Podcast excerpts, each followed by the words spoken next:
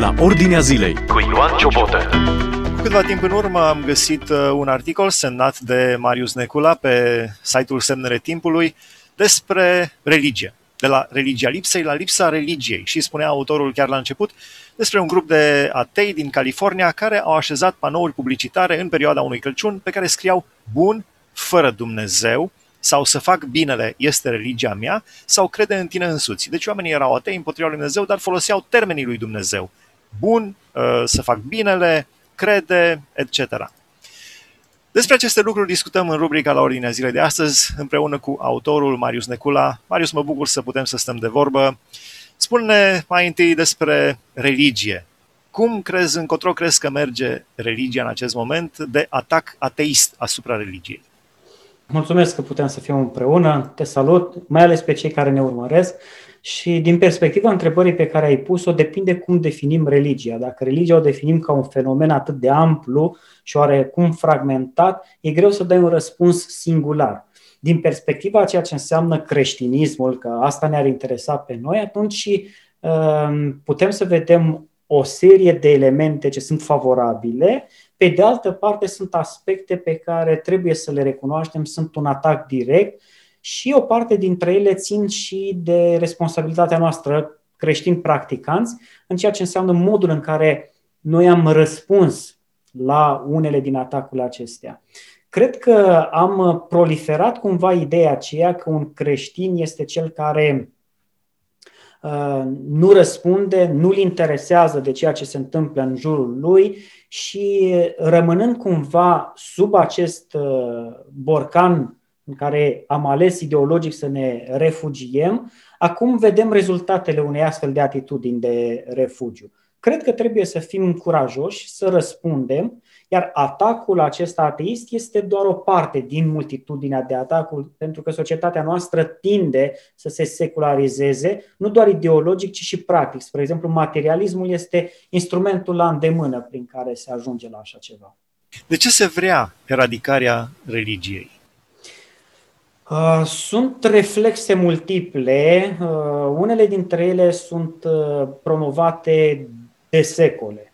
Spre exemplu, în perioada finalului de secol al XVIII-lea, Revoluția franceză a încetățenit ideea că tot ceea ce ține de biserică, tot ceea ce ține de Dumnezeu este un lucru împotriva dezvoltării, a binelui societății. Și plecând de la o astfel de percepție, religia este văzută ca fiind un inamic public. Acum, în unele medii, poate fi trecut ca fiind cap de listă. Apoi, sunt aspecte care țin de abuzul religiei și dacă e extremele, categoric vei dori să eradichezi religia nu pentru că ai ceva cu religia în sine, ci pentru că ai avut niște experiențe negative cu extremele, ce sunt toxice, sunt într-adevăr condamnabile. Richard Dawkins este un exemplu în care el consideră că religia este un virus și că religia ar trebui eradicată, dar când dă exemple în lucrările lui, în interviurile pe care le-a dat, nu face nimic altceva decât să dea exemple din extreme. Și nu cred că o scursură trebuie să fie trecută în categoria curentului principal. Ai luat în discuție în articolul pe care l aminteam eu și sunt uh, convins că te-ai plecat mult asupra acestui subiect, uh, o carte intitulată Bun fără Dumnezeu, de Greg Epstein. De ce oamenii folosesc uh, termeni și concepte care țin de Dumnezeu, dar vor să scoată pe Dumnezeu? Vor o familie care nu este compusă așa cum a stabilit Dumnezeu. Vor o societate fără închinare înaintea lui Dumnezeu așa cum a stabilit Dumnezeu. Vor să fie buni fără Dumnezeu. Vor să schimbe sexul uh, care l-a stabilit Dumnezeu. Toate fără Dumnezeu. De ce crezi că există această tendință de a fi, și cum spuneam din cartea aceasta, bun fără Dumnezeu? Dorință. Discuțiile sunt mai ample pentru că există o întreagă dorință de reformare a înțelesului privitor la morală. Uh, tradițional, morala a fost asociată cu dezvoltarea uh, religioasă, cu aspectul spiritual, pentru că în mediul iudeo-creștin, morala este văzută ca fiind împlinirea voii lui Dumnezeu. Și planul lui Dumnezeu pentru om era să facă binele. Încă din legea lui Moise vedem stabilirea aceasta, ceea ce este bine și ceea ce este rău. În Noul Testament, Hristos definește binele prin propria lui lucrare. În contextul secular, se dorește o morală fără religie.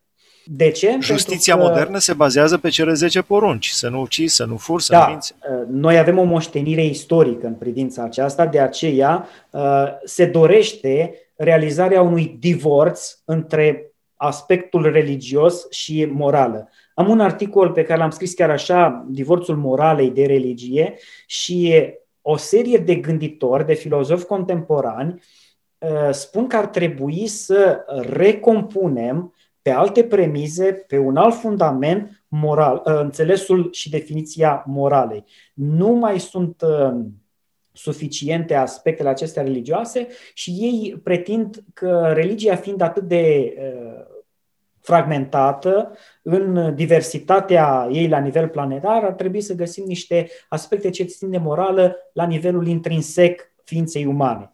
Nu este o luptă direct împotriva religiei într-un prim demers, în pasul 2 se consideră că morala creștină este inadecvată pentru că nu-l face pe om decât să, um, să spună un da și amin la ceea ce a fost dat și nu-l ajută să se dezvolte. Și în contextul acesta există uh, ideea aceea de dezvoltare morală. Și atunci, dezvoltarea morală înseamnă să înțelegi, de la, să gândești de la cauză la efect și să faci lucrurile nu pentru că ți-au fost impuse de o autoritate, ci pentru că ți le-ai asumat intrinsec. Iar spun, este o abordare eh, limitată atunci când vrei să arunci eh, E vorba noastră populară. Ceea ce se întâmplă în context secular este că se aruncă bebelușul, copilul împreună cu apa din uh, cădiță, din păcate, pentru că abuzurile făcute în privința asta, a faptului că unii oameni n-au fost capabili să înțeleagă profunzimea principiilor morale, pentru că nu le-au aplicat corespunzător. De aici există, și de asta spun, o parte din criticile pe care le regăsim în mediul secular sunt oarecum generate de către noi, creștinii practicanți, nepracticanți, cum om fi, și pe fundalul acesta unele uh, acuze ar trebui să fie cumva preluate, asumate și să venim în față. Spre exemplu, în mediul uh, creștin, antinomismul ce de la reformă a fost văzut ca fiind o, o, o exagerare a înțelegerii principiilor creștine, a fost un factor ce a tras în jos modul în care cineva ar putea să vadă responsabilitatea morală. Și apoi, în extrema cealaltă, o, o prea mare centrare doar pe niște porunci, pe niște principii, aici trecem în extrema legalismului fariseic, iar este în detrimentul înțelegerii profunzimii. Eu cred că ar trebui să facem un pas în față și să spunem nu, responsabilitatea morală, creștinul înțelege în felul ăsta și atunci nu ar mai exista problema pe care noi o sesizăm în discuția noastră. Afli ce se întâmplă în jurul tău, la ordinea zilei. Există o predispoziție către religios. Într-un alt articol vorbeai despre creierul uman care se pare că are și o funcție religioasă. Uh, da. Deci nu poți să scoți... Există o predispoziție a omului spre închinare. Omul a fost făcut ca un închinător. Se poate constata clar acest lucru? Cu zeci de ani în urmă au început o serie de studii în diverse centre universitare pe o căutare specifică, dacă există un centru nervos asociat religiozității, spiritualității. Și pentru că tehnologia a început să permită și să fie o scanare a creierului în timp real, atunci să încercați să vadă cum reacționează creierul atunci când cineva se roagă, atunci când cineva meditează, atunci când cineva citește dintr-o carte cu puternică învățătură și încărcătură spirituală. Și preocuparea inițială a cercetătorilor era să vadă unde anume există acel centru al spiritualității. Ulterior s-a descoperit că nu există un astfel de centru, ci că spiritualitatea este un fenomen mult mai complex, implică mulți centri, multe zone din creier și apoi s-a trecut la un alt nivel să se explice faptul că spiritualitatea este un exercițiu pur al psihicului uman, adică e rezultatul a ceea ce omul primordial a trăit, mergând pe teoria evoluției. Ulterior, și acest demers a fost abandonat dintr-un simplu motiv că nu poți să definești uh, ceea ce se întâmplă la nivelul creierului uman pe linie psihică, spre exemplu, doar fenomene pur neurologice. Noi nu suntem doar niște impulsuri uh, electrice. Noi nu suntem doar niște secreții și așa cum se spune în domeniul ăsta materialist, cum, da, uh, nu știu, uh, o anume uh, glandă secretă, o anume substanță, creierul Fenomene ajunge chimice. să secrete și el gânduri. Uh, gândurile nu sunt niște secreții ale creierului. E mai mult decât atât. Și atunci spiritualitatea ar trebui să fie văzută la un alt nivel. Ceea ce au uh, descoperit cercetătorii, într-adevăr, creierul nostru este predeterminat de a avea preocupări religioase. Da. De ce? Structura noastră, cum frumos se exprima o parte dintre cercetătorii în domeniul istoriei uh, religiilor, inclusiv uh, renumitul românul nostru, Mircea Eliade?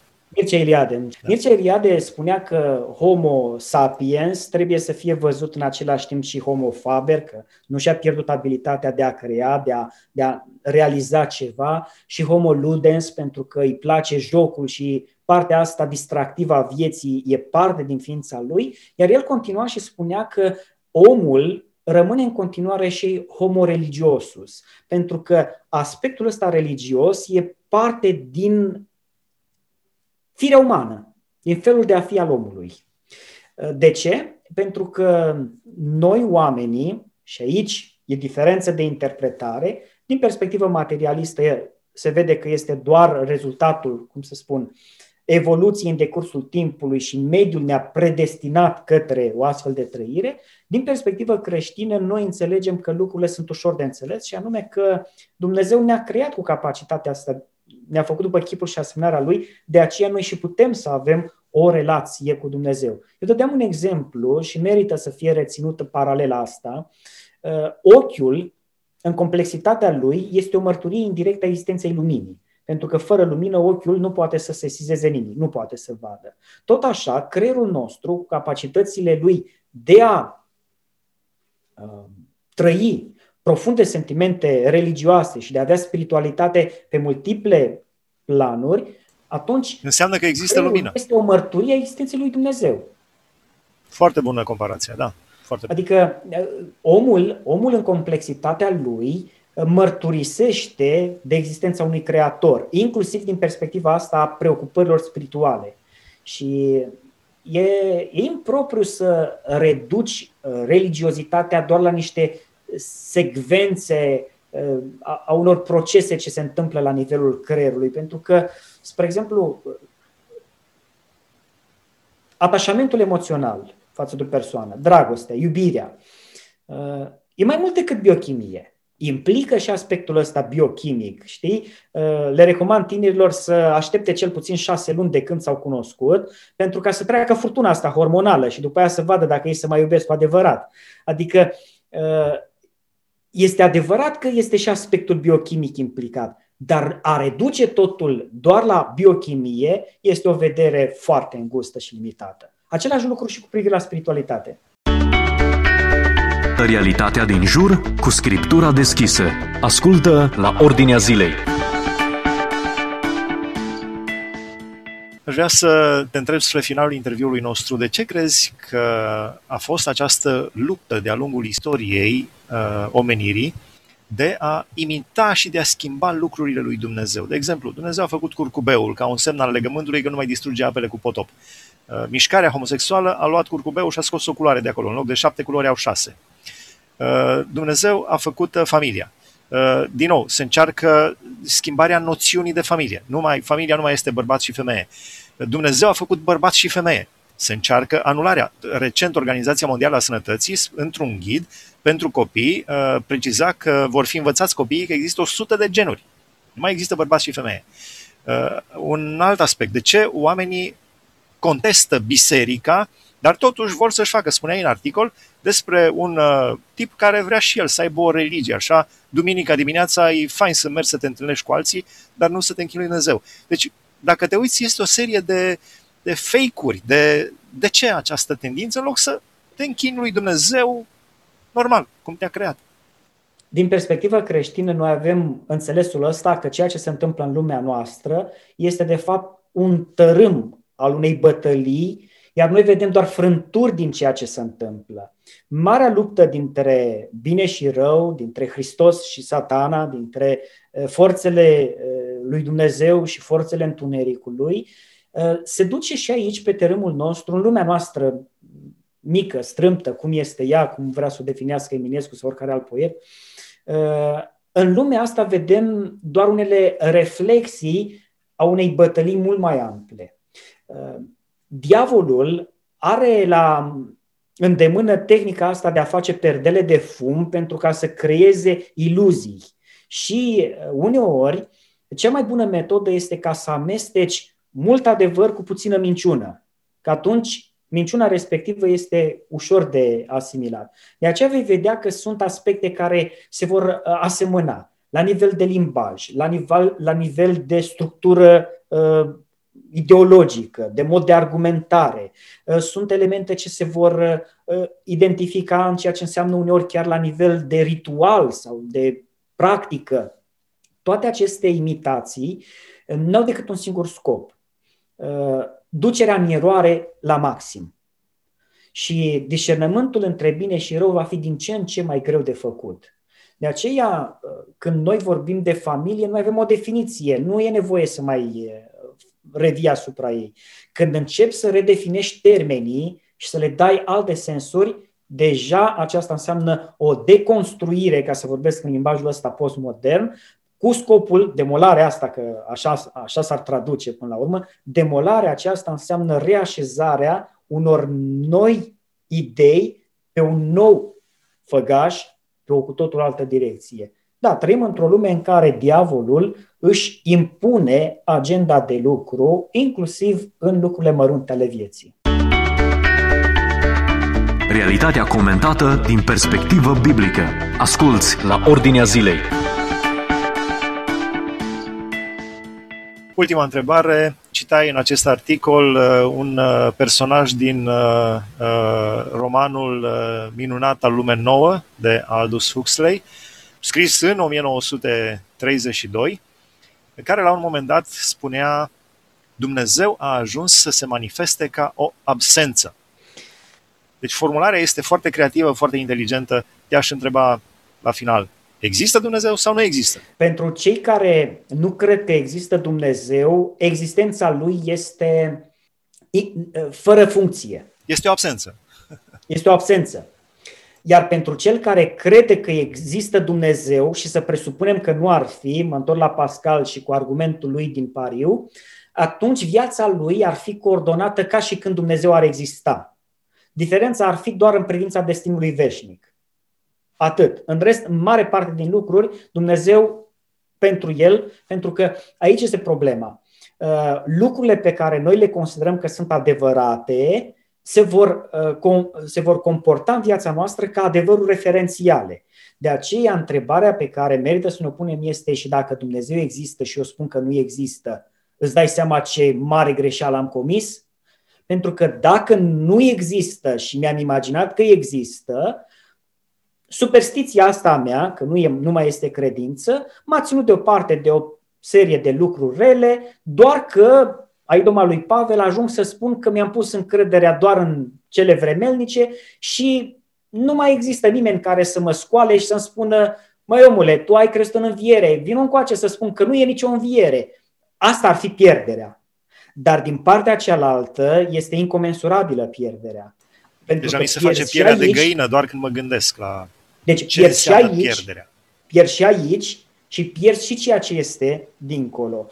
Uh, nu poți să spui că Dumnezeu există sau nu există, pentru că existența lui Dumnezeu, tratată de către cineva cu întoarcerea spatelui, este ca și când ar exista.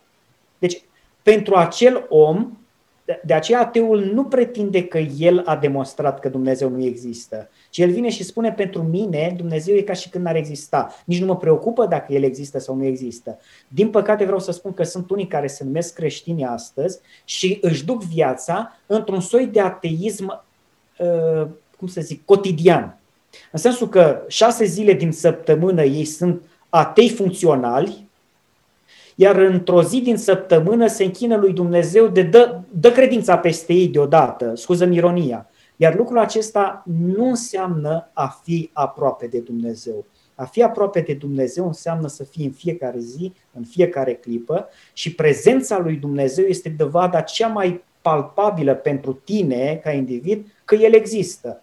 Că, vezi, întrebarea asta pentru un om care are comuniune cu Dumnezeu e aproape de, de tot râsul. E ca atunci când cineva întreabă pe omul căsătorit, ă, tu crezi că există soția ta? Tu crezi că există?